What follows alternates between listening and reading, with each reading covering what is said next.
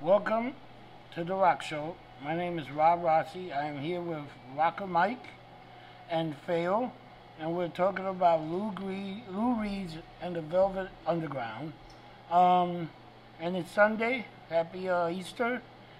And what day is it? Uh, April 21st. Right. Um, I want to start this, guys.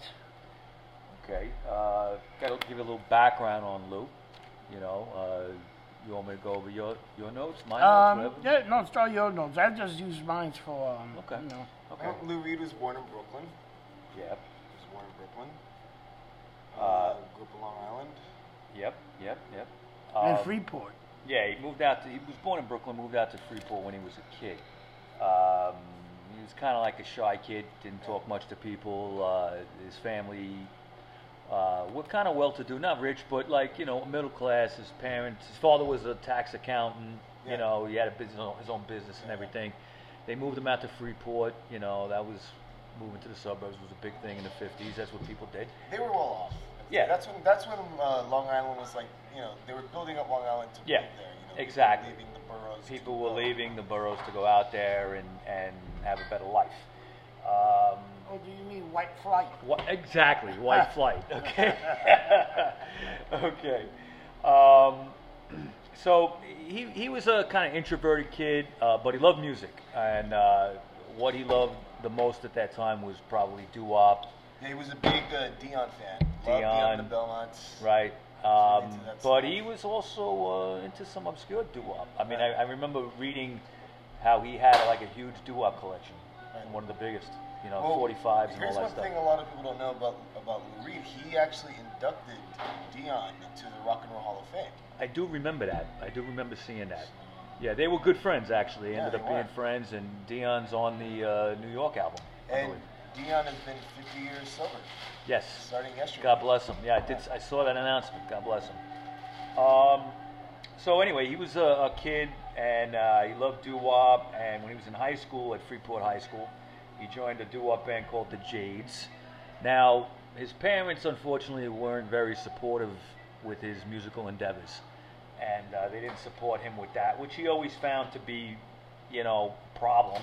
Um, he would suffer sometimes from depression and uh, finally it culminated into uh, when he was late in high school. His his, his uh, parents brought him in for electroshock treatment.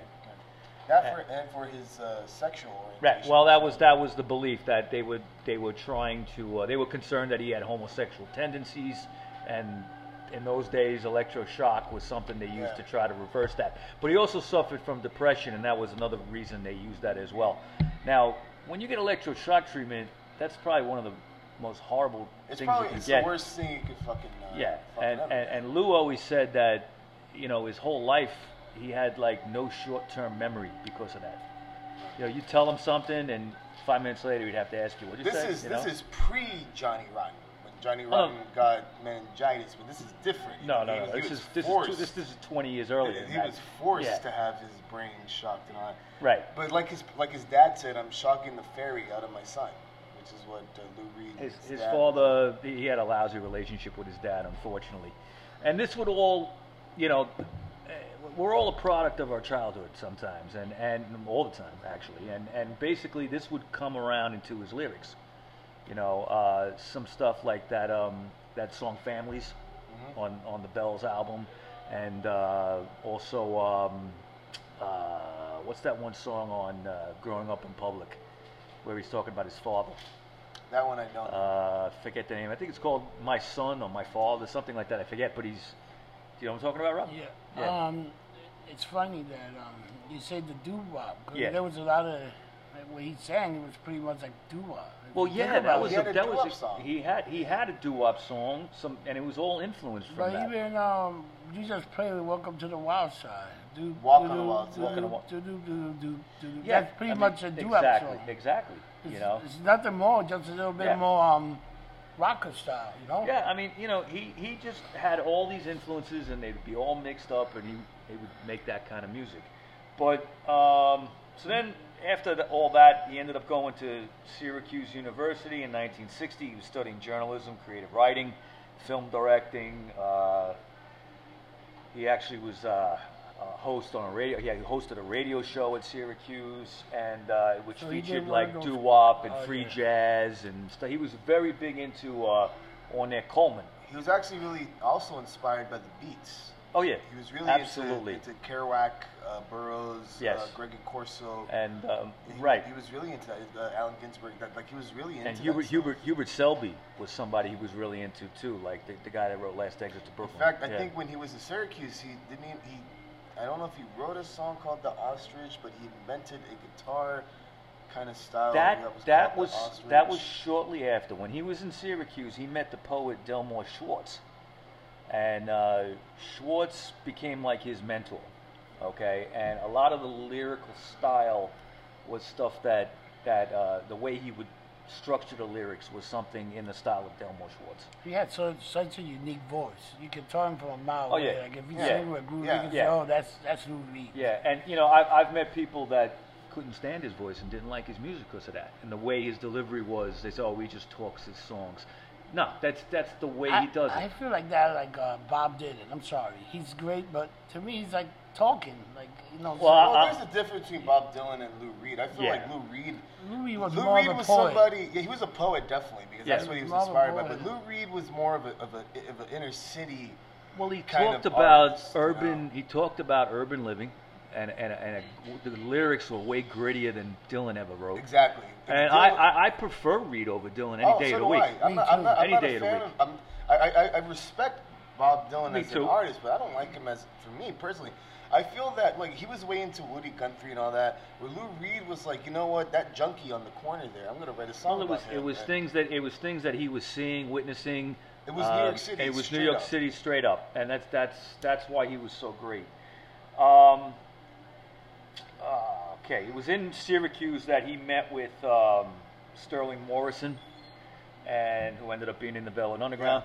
And, The and- guitarist. right, and a guy named Jim Tucker, who was the older brother to, to Mo Tucker, Right. who was the drummer. That's where he first made And I his love I connections. love Maureen too. Yeah, Maureen's great. She's fantastic. I'm actually friends with her on Facebook, believe it or not. I, I Yeah. you know what? It's, it's, I'm, I'm I've don't wanna, talked I to don't her a want few to change times. the subject, but I, I, I feel that Maureen Tucker i- is is kind of like the, the Why would- obscure member of the why Velvet would- Underground The most obscure. because um, you know she was in the first. She was in all the albums. I don't know if she was in, in- on Loaded because I know that Doug. She's on. Hughes- She's on Loaded, but she's not on the live. at she's not on Max's. the live ones because Yeah. when they did Max's, She was having a baby. yeah, Yeah. and uh, they were actually the house band yeah. for Max's. for Max's. But anyways, That's uh, right. Uh, back what you were saying. Well, 1964, he graduated uh, from Syracuse, and he moved to the city, and he hooked up with uh, a company, record company called Pickwick Records. They were kind of like a small label that put out novelty records, things like that. And he was a house writer for them, and he wrote a song, and you, you mentioned it, called "The Ostrich." Right. All right. Now, what's unique about that song? It's obviously a novelty record. It had to do with like a dance, you know, like the Right, right, twist, do the ostrich, like that kind of thing. But uh, what's interesting about that song when you listen to it is is all of Lou's guitar strings are t- are tuned to the same note, Right. and it created like a almost like a droning kind of sound. Now, John Cale was he met him at Pickwick. John Cale was a, another songwriter for Right. the label, And he was also in a, in a group called the the Primitives. That and I Yeah. think they were called another experimental group called the Dream Syndicate. Not the not the other Dream Syndicate, right? No, this, like is the- the ori- this is back then. Yeah, I think that he, wa- he was a member of that, and uh, possibly. But he, he he heard the ostrich and he, he liked what, what Lou was doing, and uh, the two met. Uh, I think you actually have a little bit more experience with that, Yeah. which would w- eventually become the Velvet Underground. Well, right. When when Reed and Kale met, they hit it off right away. Okay, they were interested in you know things like doo wop and jazz, but then they were also interested in like experimental Yeah, avant-garde exactly. kind of Yeah. stuff. Which was John Cale's John slide. and, and John Cage. John Cage was somebody that was uh, they were interested in. Um, they ended up being roommates, and they moved down to the Lower East Side together. Ludlow Street actually. I believe it was, yes. Rumble Street. Right. Um, and that was, you know, they were they were coming together to, to, to form the Velvet Underground. I think at one point you had John Cale, who was playing viola and Yeah. a couple other instruments at the time. Sterling, Sterling Morrison Morrison. was back on the scene. He was playing bass. Um, you had you know Lou singing, playing guitar, and then you had a guy named Angus McLeese on drums. Now, once they were rehearsing, getting ready to go out there and play, they got a gig in New Jersey. I think it was in a high school or something like that. And uh, keep in mind, this was the 60s, okay? So Angus McLeese, when he finds out that, oh, you mean we're going to play a gig and get paid for it? I don't want any part of it. Okay, I don't want to be paid for my art. So he leaves the band. Now, that's a major That's very, clusterfuck. that's, right very, there. that's actually very beat. Of him, Oh, if you think absolutely, about it. 'Cause- absolutely. Because the beats were the same way. Because it was, you know, yeah, like, they didn't want to get paid you for know, their like art. New York City. Like, here's the thing about rock and roll in, in, in these days. You know, you had you know the, the West Coast invasion of, of, of peace and love, and then New York, you know, like It was different. developing something. You had like you know um, the Birds. I'm sorry. Well, the birds were part of Birds, those. Sorry, that, yeah. that's it. But, Um, Janis Joplin, Jimi Hendrix, and all that stuff. That was going on in the West Coast. Everybody's there to be- Jefferson Airplane. Jefferson Airplane. Yeah. They were all there to be happy. Whereas in New York City, there really wasn't a band that could, you know, relate with that, and that's where the Velvet Not, Underground. not- yeah, there, steps there in. was some smaller bands, but the Velvet Underground were the antithesis of that. Yeah. And I think that was an intentional thing. Uh, they they were dark. Um, they actually named themselves after a book written After by a Michael novel. Lee. Yeah. And uh, about about sadomasochism. yeah, it was about S and M Yeah. and Sexual Underground, a book that came out in, In fact, what- 1963. what's interesting about that, Mike? It makes Yeah. sense. Yeah. Velvet What, what's Underground. interesting about that, that I used to, so back when I was a teenager, when I would go to concerts, I used to always wear a Velvet Underground shirt, and it was the font of the novel yes, it was exactly the same that, lettering. that, that yes. came out. So Yes. I, you ever read it? I never read. I read uh, Venus and Furs, but I never actually read. I know the story it- about it- it the, runs- the it Velvet runs almost- Underground novel. It runs almost like a documentary. Okay, 'Cause it's, it's, not. about a, it's about a suburban family. Yeah, correct? but they, but it's also like of that year, like what was going on in the sexual underground in that year. and the cover's beautiful. You Oh, yeah, got with the fucking boot and- stiletto, yeah, the big black and, and the boot. whip. Yeah, you know. yeah, pretty cool. Um, so Ang- Anyways, if if I said the birds, I'm really sorry. I don't know if that was. no, no, no. I mean, an Rod, Rod, English Rod, band Rod- or whatever, Well, but there like- was an English Birds, But but, I was you're talking talk- about the Birds B Y R D Yeah, S. yeah, yeah. I'm thinking, that's you know, that's like, Roger McGuinn the from hippie stuff, California. the hippie yeah. shit, The as hippie Mo shit. Tucker would say. yeah. So like you know, like you have to you know you have to understand rock and roll at that time was very blues influenced, and um, you know things were happening in a happy way. You know, you also had the band called the Doors who were inspired by the Velvet Underground. Yes, they were. But um, you know, between the West Coast and the East Coast, I mean, I can't really think of an East Coast rock and roll band that really kind of did a change. But the Velvet Underground definitely fucking did. Well, you know, by the time they made their way out to California, they played. Uh, I think it was maybe by the second album they, they made their way out no, there. it was their first album. Was it the the first album? Plastic and Edible. It was- yeah. it was- well, it was- right, right. With the Andy Warhol, I'm going Andy to get into Warhol. that in a second because uh, they, they they were writing song. You know, Mo Tucker actually replaced uh, Angus. Okay, Which so is a great choice. totally. I mean, she was a fantastic drummer. The way she played standing up and all that. Yeah. yeah. and um, they were writing songs about, you know, heroin. They Heroin. were writing songs about prostitution. They were writing songs about you know the gritty urban life that they were surrounded by, and nobody was doing that. Nobody was doing that. And the way that they their sound was a droning kind of sound in their guitars. Nobody sounded like that. They were definitely dark and they were different. Um, by the time you know, Andy Warhol picked up on them because they were they were playing at the uh, Cafe, Cafe Bazaar. Bazaar. right? The They Cafe played Bazaar. Cafe Bazaar. I- Yeah. This is one of my favorite stories about the Velvet Underground. Okay. One of I don't know if I don't know if it was Gerald Malanga. Somebody convinced Andy Warhol to go to the Cafe To Bazaar. check them out. And they were playing the Black Angels death song. Yes. I and think I there heard was this a, story. a, a, I think it was a Navy man who said, "If you play that song one more time, We're gonna we're, gonna, kill- fuck we're you gonna up." kill you, And yeah. they played it again. But you got to understand what the Cafe Bazaar was. The Cafe Bazaar was like a tourist trap. It was a little bar that was ca- catered to tourists in the village, or in the West Village. It wasn't like a, a place that was for underground bands. Or, Right, you know, exactly. anything. They didn't have places like that back then. This was a little place that just kind of catered to tourists, that showed like a little bit of the weirdness of the village, Right, right. you know. And uh, they were playing there. They were almost like a house band there for a little while. Right. And but they were never well, well received. Right. And But but Andy Warhol saw that, And he loved and, it. And he was like, And you he know loved what? it. This is something I, I can I can Yeah. I can have. Yeah, well, he, he envisioned them in his exploding plastic Inevitable. inevitable, uh, show, And which this was also like when the the, the, the the superstars were becoming a thing. Yes. You had you had uh, what would become lyrics to him: Candy Darling, Hollywood Lawn, Jackie right, Curtis. Jackie Curtis, yep. Mm-hmm. You had uh, Ultraviolet, uh, Gerald Malanga. So like they, they were actually very perfect and for they, it. they were all performance artists Right. okay so this exploding plastic inevitable was something that andy used to do mostly at the dom over on st mark's with 15 st mark's place which is what like two sushi bars and Yeah. something else right now Yeah. okay it, you know it used to be the dom and uh, it, the, the show was like you know they mary warrenoff okay and and, and malanga would do the whip dance yeah, they were dancing. okay And Edie Sedgwick would. would Edie dance. Sedgwick was, would dance, and they would have like psychedelic lighting, and you know, over them, and they would they would put like It films was- in the It was background, more. Warhol it was, films it was in the definitely background. a Warhol art exhibit, if you think about Right, it. it was, in it was motion. with music. In you motion, with that- music. That's definitely what it was. And- And, there's a, a- an interesting in- uh, interview with Andy Warhol that, that I love because Warhol was for me one of the greatest interviewers because he he just did not take shit. Well, Oh, yeah, he, he Everything would was- ask tough everything was- questions. Everything was yes, no, yes, no. Right. Are you gonna make music? Um, yes. Are Yeah. you gonna do art? Um, no.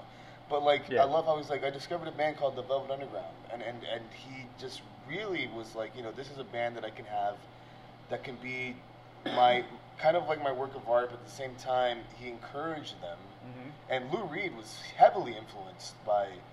By uh, not only Andy Warhol himself, but by the by the superstars. I, I saw an Yeah. interview with um, a personal interview with Holly Woodlawn when I met her back in uh, 2004. She passed away, right? She passed away, Yeah. unfortunately, uh, three years ago. Yeah. Well, no, Her- longer I think than that. I think, Mm, Might be accused longer than that. Yeah. I think, I think, I think, yeah, no, three years ago because uh, Okay. Lee Black Childers died right around five the same years time. ago, and I and I met him, and he was friends with with all those guys. He was Right. one of the superstars. But anyways, well, for me, he was a superstar, but. No, he was part of it. I met I met Holly Woodline, and she told me that Lou Reed was this like shy little boy who always had a journal on him, yeah, he did. and he, He wrote walked around with a notebook. about yeah. what was going on in, at the factory Yes. and stuff like that.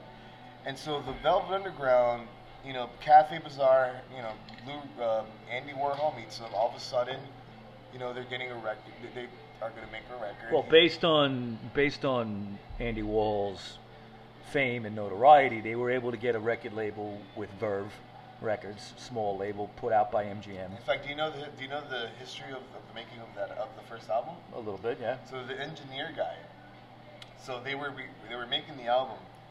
The engineer guy Are you took t- off his headphones No, and no. said he quit I because got- he said that You know what? they That, don't- that that wasn't that album. That was the second album. they, Lou Reed That said it was the first. no, album. no, no. That was I was going to talk about that. That's the White Light White Heat album that happened. From from what when, I when he put when he understand- put everything in the red, and and he couldn't he couldn't he says I can't produce you guys. You pu- you're, you're playing in the red. Well, this is what the You know? well, well, well, Mike might be right about this. I I seriously think it was the first album. I, It could- I could be wrong, but the guy got up and said they don't pay me enough. to do this. to do this shit. Yeah. And so they had their own kind of like, well, we're gonna do it. Yeah. and shit like that. Yeah. Well, we also got to talk about Nico because Yes, you Nico know, was a An- product of Andy Warhol. you know, Andy, Andy. Wa- Well, she was a, a supermodel. She's probably one of the first supermodels, and, she, was an had a- actress. She, actually was did in- have an album too. yes, she well, she a had couple a- singles, couple yeah, singles. she had- uh, she had- she did that. Uh, oh, it's like a folk song. Uh, uh, Gordon Lightfoot wrote it, I think. Um, she had the single was in England and stuff, but Andy Warhol convinced the band, and I think uh, I'm not sure how they they, they were kind of lukewarm to the idea, but then they grew into it Right. to have her as like a chanteuse, and she would sing like two or three songs, and you know they basically she did I'll I'll, Be Your Mirror, Femme Fatale. All and, Tomorrow's uh, Parties. All Tomorrow's Party. And- honestly, I think um, I think her being in the band for the first album was, was for Warhol was a great idea. For Lou Reed, it was a good idea, Yeah. and John Cale. And you know, Lou Reed obviously had a romantic He was involved with with her her, yeah. briefly. Yeah. But um, at, when she le- when she left the Velvet Underground, I mean, John Cale, you know, produced her first and second album. Well, John Cale didn't want her to leave. Uh, when they were ready to do the second album, White Light, White Heat, uh, he wanted Nico on board, but she was not into it, and there was a bit of a problem. I think I think there was a bit of a love It triangle was, it was, going it was on there cause, too. 'cause she was sleeping with Lou Reed, and I think she was sleeping with with Kale. John I- I Cale, think and that- she was also sleeping with Well, she was with Jackson Brown. She was with like with all these fucking other Bob dudes. Dylan. You know, like I mean, she was she was you know She got around. she got Yeah, around. yeah. You know, in those days, and, and eventually Iggy Pop. Yep, you know. Iggy also. Even though she's not down with the Oh, underground. speaking I get speaking around. speaking of Huh. Iggy Pop, shout out to Iggy Pop today on his 72nd birthday. Oh, happy birthday, Iggy Happy Pop. birthday, Mr. Stooge. James Osterberg. James Osterberg, yep. And uh, without him, there'd be Boogie nothing lives. today. Boogie lives. Oh, and a shout out to Boogie also. Boogie, yes, yeah, to we love you, Boogie, man. yeah. We love you, man. so how long was uh, how many albums and how long were the Velvet Underground together? The Velvet Underground, were, they had four recorded albums, if, if, unless you count the live one. Studio albums. Yeah. Yeah. Um, they were um, they were the house band at, at Max's Kansas City. Yes. Kentucky uh, Fried Chicken. Kentucky, Kentucky. Man. Yeah. I, don't- I don't get that reference. That's I'm just gonna- from the, one of the first shows. He instead of saying Max's Kansas City, he said Max's Kentucky City. well, you know what's crazy? Um, the, the the Max's Kansas City, uh, it's now like a deli, yes. I believe. A, Yeah, a it is. two-story deli. Yes. And right across the street was the, The one of factory, the factories. where the factory So was, that's yeah. where Andy Warhol. It was the second factory, not the first one. It, it was where the um, where uh, Valerie Solanas shot. Yes. Andy Warhol. Anyways, 68. Yeah. but February um, show. that's where you know all the superstars would go there all the time, and that's the Velvet Underground. It where was a out quick. to- It was a quick walk around the corner. Yeah, I mean, they were right right, across yeah, the right, street. right at Union Square, right there. And, and, you know, and go the right into the Velvet club. Underground was the the house band for um, for Max's Kansas City. They were all. They also played. I don't know if you know this. They used to play at a ski resort in Vermont. Yes, they did, and. uh it, I, I think And this was- I think Lou hated playing there. This I was- think I heard that This was the Doug Yule later on. years. Yeah, it yeah. wasn't John Kill. Right. It was a- it was pretty much towards the end.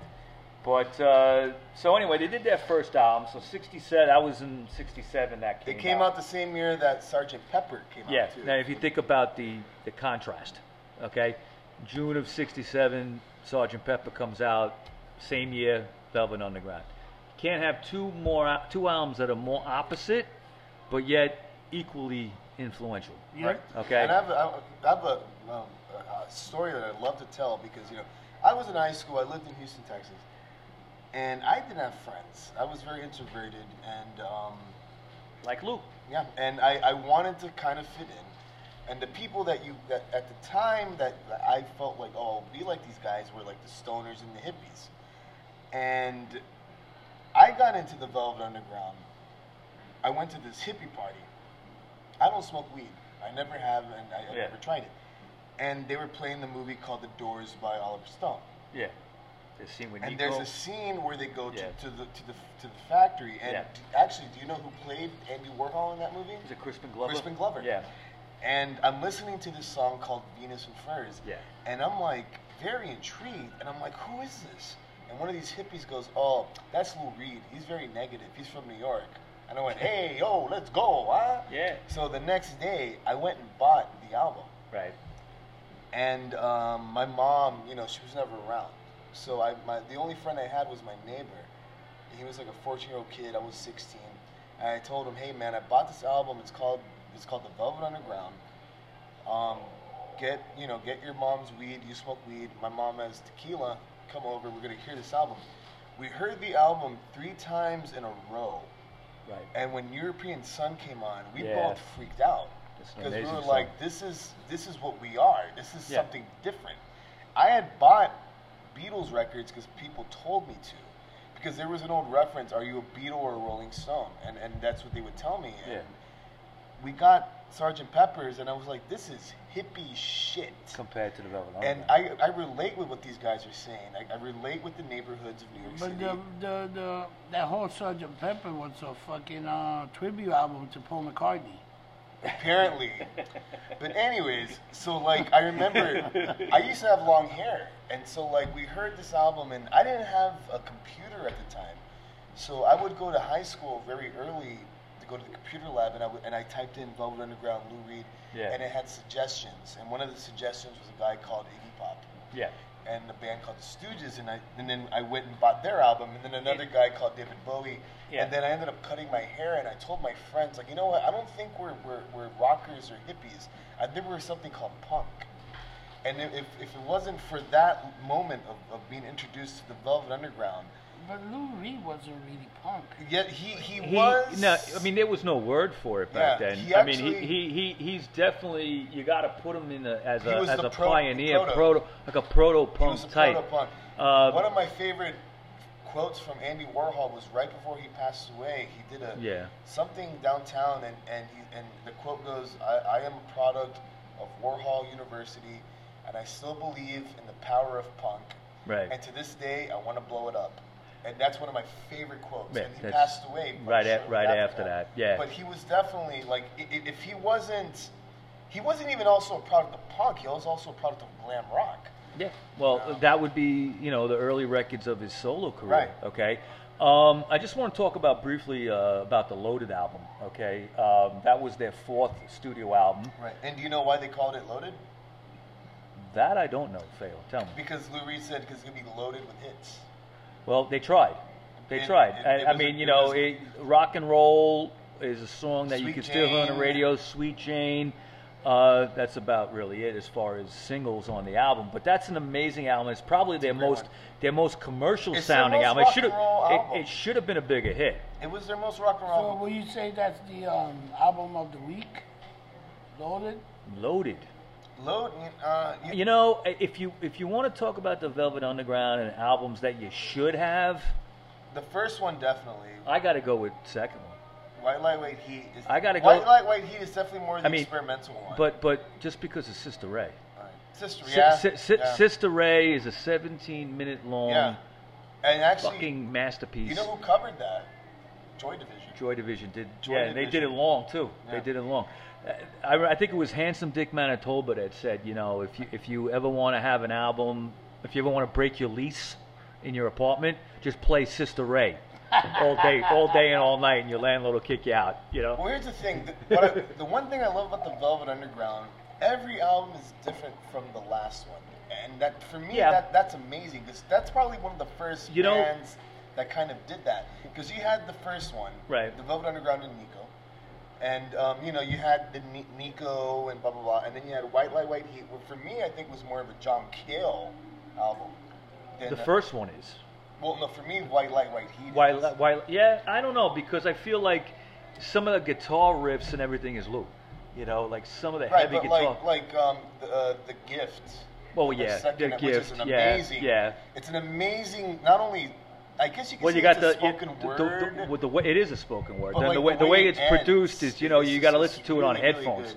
you got you- when you listen to it on headphones, you got the vocals in one speaker Right. and the, the music in the other speaker. It's a bizarre listening experience. um, and then like my per- my actual favorite album, to be quite honest, is their third. Third- I- I their- wanted to their- bring that their up. Self, The- the uh, self-titled third album. That was when Doug, that's when John Kill left. Doug Yule Mm-hmm. ended up joining the band.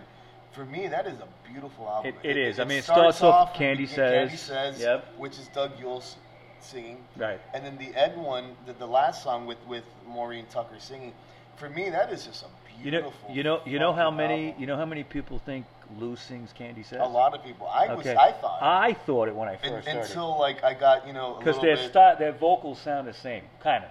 But it- it's- it's- and- but it's not. and we all know. Do you know who that, that song's about? Candy, Candy Darling, Darling, Candy who Darling, was one which of- you know, and, uh, and, uh, and he one would of- and, and Lou would mention uh, him in in uh, Walk on the Wild Well, Side. Her, Her. sorry. Walk And, on and the Wild here's the Side. thing Was about she the color girl? No, Candy Darling was one of the three of the superstars. It was Jackie Curtis, Holly Woodlawn, and Candy, Candy, Darling. Candy came from Miami FLA. No, no, Holly Uh, came Holly from came Miami. from Miami, Candy FLA. came out from the uh, Long from the Island, yes, Candy well, here's came the from thing Long about Island. Candy Darling. She was actually the most beautiful of, of, of Yes. those of those trio. You couldn't tell. And um, yeah, she was born Jimmy Slattery. Yes. And um, she actually was going to do an album where she would sing Lou Reed songs. I But heard that. I unfortunately, think she, she, got died. ill and she died. passed away. Yeah. But um, no, but Candy says is to me, and, and not only that, pale blue eyes. Yep. uh, What Goes On, Beginning to see the light. uh, Beginning Jesus, which is Jesus. also a beautiful song. Beautiful song. Yeah. That that to me, that's probably their most underrated album. It, it, it is. It kind of gets lost in the, the shuffle of the other three. But uh, by the time they did Loaded, you know, Lou was kind of getting a little fed up with the band. Maureen wa- was, you know, she was gonna, wanted to have kids. Yeah. You know. Yeah, I mean, They, Mau- they became a product of the New York City uh, underground more than I think they wanted to. I mean, the Max's Kansas City. I mean, being a, being a house band from Max's Kansas City. I don't know. For me, that's an honor. But back in those days, I think don't they know. wanted a little more than that, and they just they, they knew that they couldn't break through. uh, You know, they, they changed their sound a little bit for Loaded to be a little It was more rock and roll. you know, a little bit more rock and roll. I But also think Lou Reed wanted to start his solo career and do his own thing. Well, here's there's the a thing. lot of things in play here. Yeah, there was a lot of things in play. Here's the thing. One of my favorite stories, the the Michigan connection with the Velvet Underground, because Yeah. because um, they did Ann a- Arbor, really, Yeah, Ann because- Arbor. They because did. the They, did. Stooges. you know, they did a show there with with Warhol. Yeah. And they actually did a show with um, MC5 before they before the Stooges and all that. One of my Yeah. favorite stories is uh, MC5 played with the Velvet Underground. There was a Imagine that kind of show. there was an Jeez. anarchist group called the Mother East the East Village Motherfuckers East Village motherfuckers, right? who actually interrupted the, the, the show because the MC5 were also uh, they were actually political. believe No, it they or were the not. White Panther They Party. were the White Panther Yeah. Party, and so the East Village motherfuckers were kind of like that, and so they actually disrupted a show that they did, and one of- and Lou Reed when the Velvet Underground performed, Lou Reed actually said, "For those involved, I'm really sorry. We don't believe in that shit. We actually think it's fucking stupid." Yeah. And that's what I love Yeah. about Lou Reed because I would have said the same fucking thing. Right. Look, They weren't They political. just wanted music. Yeah. you know? it was all about the music. And for that, and then you had you know the MC5 who they performed with, and all of a sudden you know the Stooges, and uh, they the Stooges saw them play in the Plastic Nano Bowl, and that's you know that really helped influence them. Absolutely. Um, um, if you if you want to go on, Well, what happened after Loaded is they recorded uh, the uh, Live at Max's album, which is a fantastic album. If you can get the double CD, get that because it's got a lot of extra stuff on there. That's really and worth and, the, getting. and don't, don't- let's not forget VU.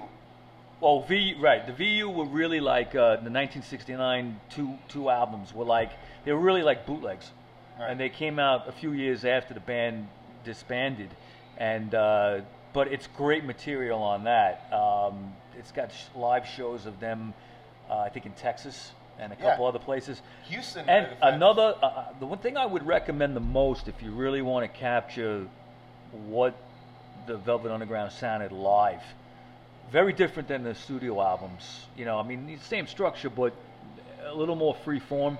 Like they would, they would go into long jams sometimes. Yeah. Um, pick up the Robert Quine set. Okay, Robert Quine was a was a, a great uh, New York City uh, guitar player. He ended up playing with Lou later on. He was involved with Richard Hell and guys like Right.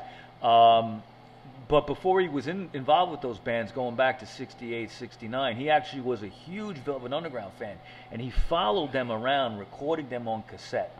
And this set uh, came out, I, I I think it was in the early 2000s. Um, and it's basically, they took his master tapes on cassette and put them on CD. The quality's great. And it captured them in all over the country. Like, I I think it ended up in the Matrix in San Francisco, which was a real hippie Right. spot. Jefferson Airplane was like a house band there. yeah. And in fact, I think Cher even t- Pro- said, probably. said she hated. yeah, yeah, fucking like the, Velvet the Underground. California, the They California hated hippies hated, Hated the them. Velvet Underground. But there was a guy called Jim Morrison who Yeah. saw them and said, "You know what? This is this is pretty fucking." Why good." did they hate it? Uh, because they, they didn't were know what to different. make of them. They, They they, were too weren't different. they weren't about peace and love. Yeah, they were they talking about hated shooting that. dope. Yeah, they You were know? talking about taking you know? the, uh, one to Lexington, one to five to Right, Harlem to right. get to score heroin. They were Yeah. talking about about trans down in fucking Hell's Kitchen, Union Square. They were talking about Yeah, sadomasochism. New, New York stuff that in Yeah, those days, that's you know, what- you got to remember people people didn't so travel. They stand to their name. They'll go Yeah, underground from a yeah, book. Yeah, Right. But they, but they Right, were right. they were definitely at that time, you know, 1967 to 1990. Every, you know, rock and roll was about you know it was more blues inspired and more about and, pe- and, peace and, and, love. and happy stuff. And then you had Lou Reed, Yeah, who's You, you had this guy Lou Reed, and you had this Yeah. guy named John Cale, I'm just gonna fucking shoot myself who up just and get some yeah, good shit. who just did not give a shit Nah. about what was going on in the West Coast. You I get- mean, they were the true for me, for that time, they were the true like fuck Bob Dylan back in the because day? Bob Dylan was folky. and all Back, that, back, back but- in those days, the rest of the country, and I think it's still true to some extent now, okay, but not as much. But back in the day, I think that the rest of the country hated New Yorkers. yeah, Okay, so here you had this hardcore New York band, uh, and you know, especially Lou. Okay, the way he talked, the way he just did everything. You know, they just that turned people off right Yeah. away. And then just now he's talking about you know, scoring scoring dope on Lexington one two five. You know, it's like Wow. You know, they didn't know what to make of that. But PR what- shoes. yeah, and PR a shoes and a big straw straw hat. hat. I mean, how many? You know, and who was who was really paying attention at that point with that? David Bowie. Yeah, David okay, Bowie. David Bowie would do a cover of "Waiting for My Man." And, uh, okay, and, and Venus and Furs. Venus and Furs. In fact, he, he would do a he would do Venus and Furs when, when, when David Bowie first was coming out with rec- doing his thing. He did a cover of Venus and Birds dressed as a s- a, a toy soldier. I, Ah, yes, I heard that. Yeah, So, with a yeah, whip. With a whip, right? Um, so how did um? 'cause I think David Bowie winded up producing his second Well, album, or yeah, um, Yes. he, that's the Transformer album. Yeah. Now I'll get to that in a second because I want to talk about the first album. All right. So Lou Reed actually like the Velvet Underground disbanded. Lou Reed actually pr- came out with his own album, Yeah. which I think is extremely Well, what what, what, underrated. what, what you got to mention though is he left the Velvet Underground, took some time off. He actually went back to Long Island, In fact, joined up with his father's business, and became a typist yeah, for he did a he year. typist, and he, his mom told him, "You should be a typist. I Yeah. have something to fall back on." Right, right. so he did that for like a year. He was making like two fifty an hour or something like that. Okay, and RCA calls him up, connects with him again, and says, "Can you put out an album?" But he didn't have a band, so they said, "Well, we can connect you with some guys from England, from London, if you want to go over there and do it." Turned out these guys was Steve Howe and Rick Wakeman, who were in Yes. Wow. Okay, so they were going to play with him on this, and um, that was the first solo album, just called Lou Reed. Lou Reed. And it kind of, you know, o- out of all of his albums, it kind of gets lost. It's a good album. It's got a bunch of Velvet Under- Underground songs, right? Velvet yeah. Underground leftovers, stuff that were like never really recorded. They were still in the can at that point, and he redid. But I mean, th- there's a song on there, you know, Wild Child. Yeah. That's the, I love that song. You know, the lyrics on that is just amazing. Well, the whole Transformer thing, getting to, to that. Yeah. You know, he had that solo album that you know. It, di- it didn't really, you know, he played around England. Uh, oh, one thing to mention though with that album is, uh, I think it was around the same time, like '72, that the New York Dolls went over to England, and they were. This is when they were, had the original drummer Billy Mercier, and they were Billy Doll. Billy Doll, Billy Mercier, yeah. They were supposed to uh, open for Lou Reed one night, but Lou hated the New York Dolls. Don't know why. Never had a real cl- clear reason See, as to I, why. I, I hear a different story about that. I but he hear kicked that, them off the bill. I, I heard a, I hear a different story about that. I hear that Lou Reed loved the New York Dolls. No, that he no. wanted he wanted them to open up for him like that. I, No. that's the story I heard. No, no. What? The, the- and I, you know, I, I heard this from you know Rick Rivets and a, a couple other people over the years. Is that when they went over there, they would they didn't know what their whole itinerary was going to be. And one day they're told by their management, "Guess what? You're opening for Lou Reed tonight." They were like, "Great!" They show up at the show to play, but then Lou Reed kicks them off the bill when they're already there before they perform, and he didn't want any part of them. And Here's then. the- you know, Lou Reed really was did not like a lot of, of these bands. It's a difficult guy to get along with. right? And he like- was. get- like like for example, he was a dick. he was a dick. He was a until- dick. Yeah. until Okay. his last okay. years. But like, here's the Yeah. thing. He like, for example, one of my favorite stories. You have to he- admit it. he fucking hated what was going on in England with with the glam scene, like because you know with that he produced Transformer and he became big. He hated Mott the Hoople. He hated. Ian, Did, did he hate the Sweet Ian Jane Hunter. version? Probably, He hated right? him. Yeah, He yeah. hated Ian Hunter. They actually would argue. He hated Roxy Music, and like for him, it's like you And they, and they worshipped him. yeah, They they, worshipped loved him, him. and he Yeah. hated them. And maybe it was a jealousy thing, or maybe it was I just think it had to be a, a ego jealousy Had to be. kind of thing. but, Little like, bit. with Transformer, and here's another thing. I mean, that was produced by David Bowie, yeah. and um, it was not only that. Who Well, was the guy, the arranger? The, Oh, Mick Ronson, Mick Uh, Ronson. Bowie's guitarist, Bowie's what, what did the, guitarist. all the arrangements, yeah, one of my piano, favorite and all that things. stuff. My favorite story about about that, the making of the album. Mick Ronson was like, "Well, I'm gonna, you know, I'm gonna." He's, he kind of said, "I'm gonna teach you to play guitar." And Lou Reed looked at Lou him was like, "Are you crazy? Fuck you." I've been playing then- guitar a, a decade before you, Yeah, man. and uh, he, Yeah. he, my, he said that, that Lou Reed never had his guitar tuned. that was on purpose. And so when he would tune the guitar, Lou Reed would look, look, would look at Mick Ronson like, what the fuck you doing? Yeah, don't Yeah. touch my guitar. And yeah. um, so David, David Bowie uh, pr- um convinced not only Lou Reed but Iggy Pop to move to England and, and let's let's make something. We got to do something because Yeah. those were his heroes. You know? Definitely. And um, it, it- I know I'm going off topic here, but Raw Power, um, that was actually, believe it or not, a T Rex influenced record Yes, it was. because Iggy Pop saw T Rex live a lot and he loved T Rex. Yeah. But I think, but David Bowie was more, he had his mindset more on, on Lou Reed to, for producing an album, you know. And, Yeah. and this is where Transformer comes in. And, and and this was the album that broke it open for Lou. Okay, it came out in 1972, and uh, the first single off it was "Walk on the Wild Side." It hit number 16 in Billboard charts, a single, and uh, the album got to uh, what did it get to? Uh, Mike, Some, do- I think it got to like in the high 20s, Do something you know, like Do that. you know, do you Yeah. know the history of that song? The Walk on Well, Water? well, sure, he's talking about all the no, but the original.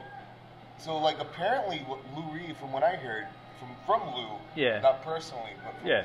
it was supposed to be uh, uh, about I think a Tale in Two Cities. It was supposed to be a play, like like a musical, and, You he- know, and he wrote the song. I remember reading that in the and Transformer book. it never I- I- happened. Yeah, it never It happened. never yeah, that's happened. right. That's and right. So he decided to use the Warhol Superstars. right. instead. So it was Right. actually supposed to be, and I believe it was a, a Tale in Two Cities that he wrote the song. In that in that that theme.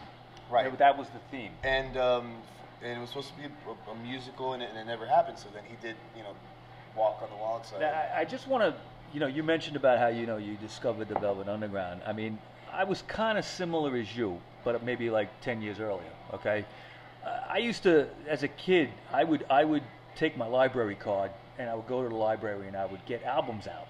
I didn't always get books. I got albums out. And I remember in my neighborhood, for some reason, they had a bunch of Lou Reed albums and a bunch of Velvet Underground albums, and I was just constantly borrowing them from the library. And there was this one collection that came out in the late 70s called Rock and Roll Diary. It's a double album set. It had some Velvet stuff, but it was mostly Lou's, al- Lou's material up until that point. And I can remember listening to this album and just being blown away. I'm like 13 years old, 14 years old. And I'm like, this is where it's at. This is the shit. Okay? And, but it, it the Velvet Underground and, and, and Lou are like the, the kind of people that when you start listening to them, it leads you to other things. It leads you to Bowie. It leads Right. you to the Stooges. It leads you into the punk scene. Right. Okay. And you know, and, and let me just give you an example, like like about as far as like a punk attitude. Lou does Transformer. It's his biggest commercial hit uh, at that point. Okay. Now where do you, how do you follow that up?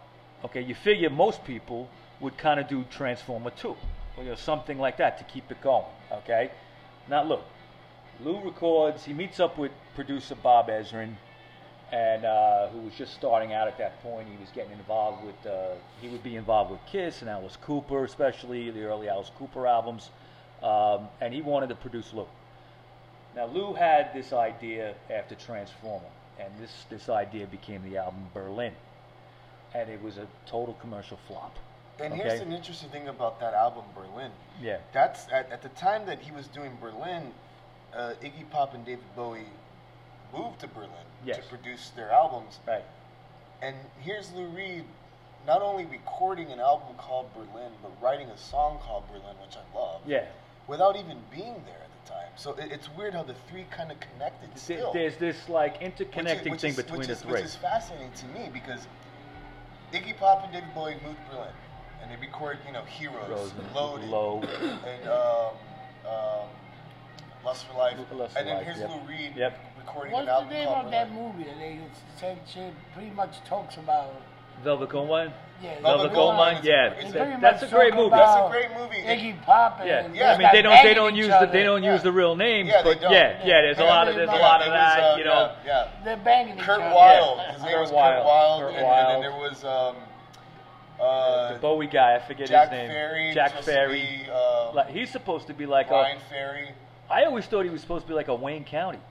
Something like that. Maybe. I'm I not mean, sure. There, there was also the T Rex involvement in that, and the Lou Reed involvement. That's a in that's a that. very good movie. I like that. Movie. It's a great, great movie. Uh, I think the name of the guy was um, Brian Slade, Yes, Brian Brian Slade, was the Slade. Bowie character. and his and his band was They- called they The basically- Venus and Furs. right, The and Venus here's and an Furs. interesting, not to get off topic.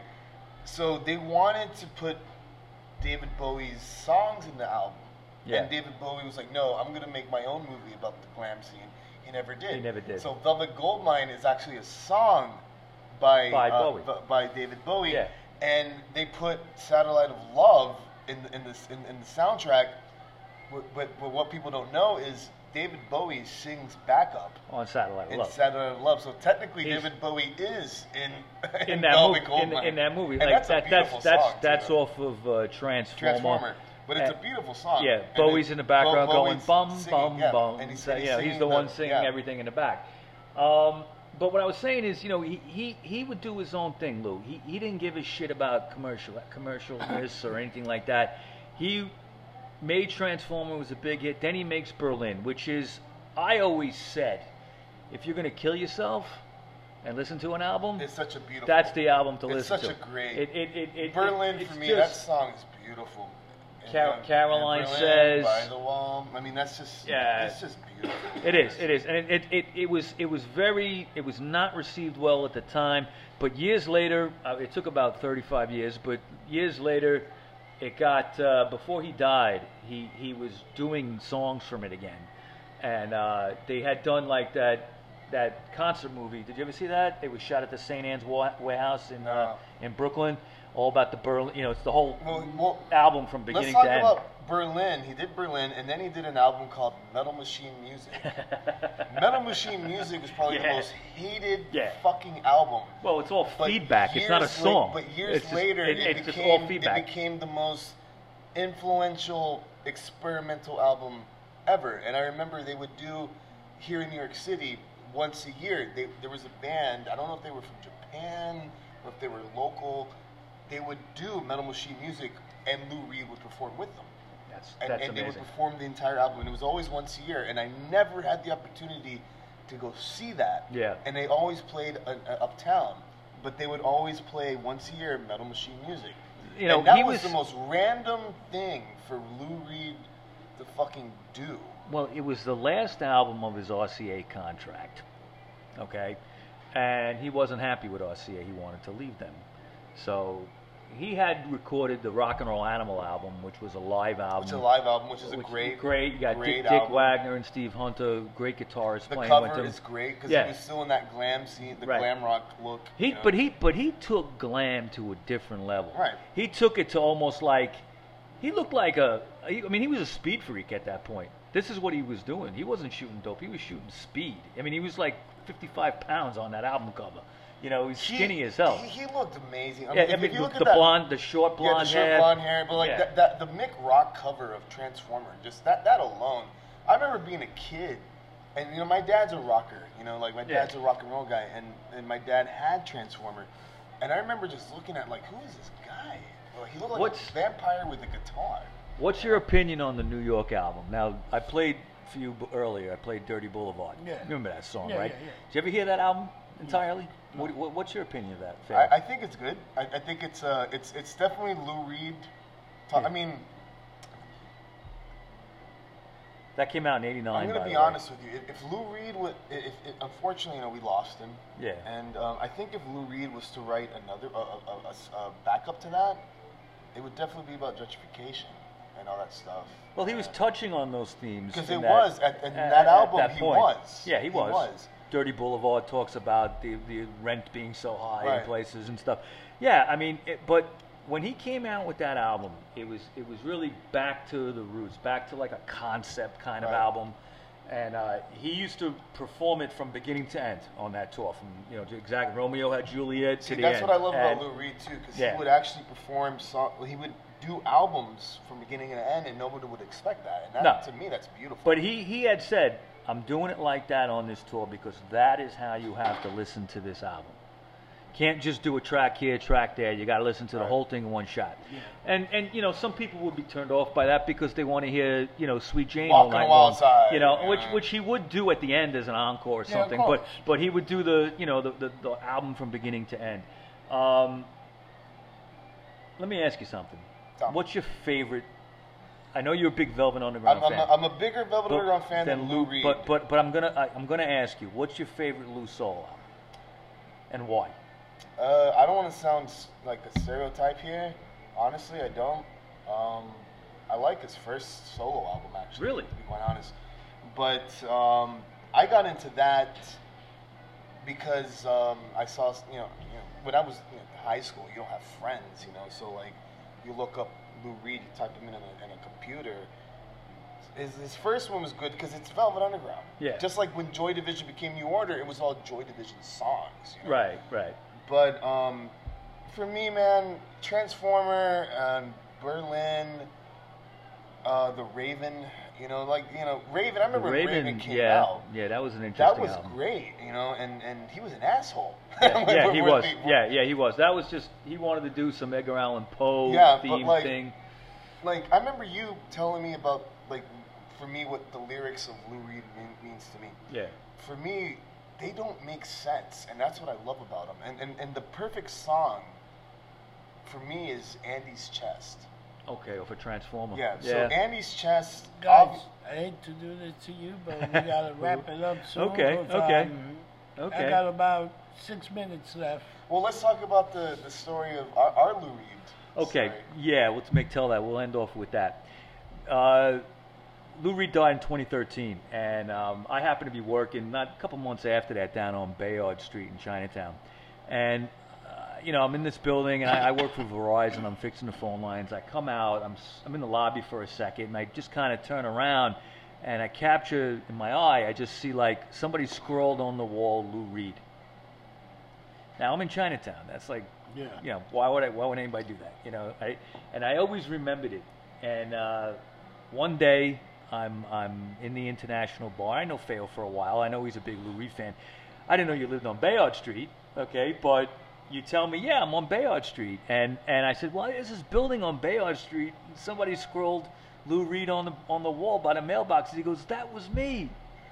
You know, Yeah. and, and me and Wow. you, you know, bonded after that. You Yeah. know what I mean? It was like, all right, cool, man. You know, fellow fellow brother here. Yeah, you I know? wrote I wrote that after the day Lou Reed died, and Yeah. the day Lou Reed died, I got this. yeah, the Lou Reed I tat. got my Lou Reed tattoo. Yeah. But I, for, that was for me like like what are the odds Yeah, that, that that's we a would meet? that's a New York story. It Yeah, can only that's it a can only New- ha- only it New can only York. happen here. because like yeah it, it was All like right. that was that for me like i was like you noticed that you know Yeah, and yeah. for me that was a big deal because we lost for me one of the greatest new york he was new york city man just like He, he said he said that he had New York City in his DNA. Yeah. And and And he- uh, and and, he and, actually and I did. just you know I'll, we'll, we'll we'll end the show and I just want to say that he did. He did. He, he had D, he had the New York City DNA in his blood. And I Yeah. miss the guy. He was he was a great Yeah, songwriter. I, I, and I he's a never big saw him loss. live but i'm very glad that i was I did get to see him, so it's, i'm it's very glad that i was introduced to, to his music and, Yeah. and, and the velvet underground is my favorite band i'm, I'm very happy and uh, mike i'm very happy that you had me do this No. show Thank i'm you. sorry that i was late no, it's But, okay, like, you know, but, it's okay. But no, thank you, Rob Rossi. I mean, this, you know, Lou Reed for me is a big deal. You know. Okay. and, uh, All right, guys. So, Mike, um, what's uh, what any up up and coming shows? Anything going on? Uh, you know, not much this week. Uh, it's kind of a quiet week. I don't have anything planned. Uh, I'm taking it slow. I've been getting a little too lumped up lately. uh, May May May fifth, uh, an- another New York hardcore matinee. Is that May 5th? Yeah. Yeah, At- over at- at, uh, at- at A7 night. again. Oh, Yeah, and, seven, and yeah. I got May uh, May 15. I got the Tommy London show at um, Okay. Arlene's Grocery. I got Oh. Okay. some tickets. I got giveaways for those tickets. Whoever won, I got four tickets. So I wanted to see who's going to go. Definitely John Freak's going. Let me know. No, I'll go. and, uh, I'll go alright. with you. And Yeah. uh, just to let you guys know, um, I'm doing another poetry reading soon, uh, solo Okay. poetry reading. I got a different uh, uh, violinist, cellist uh, who's going to perform with me. I'll Where's let that, Fail? you- it's going to be at Otto's. Okay. So I'll let you guys know. Um, developing more, trying to get, you know, get back. You know, I'm a poet. All right. Album of the week. Album of the week. Well, I'm going to call it, and I'm going to say first Velvet Underground The album. first Velvet Underground album. Okay. Yeah, that's definitely the Buy one. it, own it, listen Buy to it, it, get it. listen to it religiously. Buy the box set of the Velvet Buy the Underground, box which set, is right? really buy the good. vinyl, Yeah. whatever. It's all It- It, fantastic. it's just great from beginning And, to end. and I think the, the, the second, I- and I gotta go, you're going with Velvet Underground. I wanna go more with the Lou Reed. And I Yeah. think his second album was Transformer. one of the best albums. There's nothing wrong with ever. that. Yeah. Nothing wrong with It was that. a Transformer's masterpiece. great. It is a It's masterpiece. a masterpiece, David Bowie. Thank you for doing that for him. I hope you guys are in rock and roll heaven together. Yeah. I really do. And don't forget. Oh, wait up. How can we how can we reach you? Emails, Okay. on Twitter page. Yeah, um, Rock a Mike on Facebook, uh, Rock a Mike three on Twitter, Rock a Mike two one two on Instagram. I'm uh, FayoNYC at gmail.com.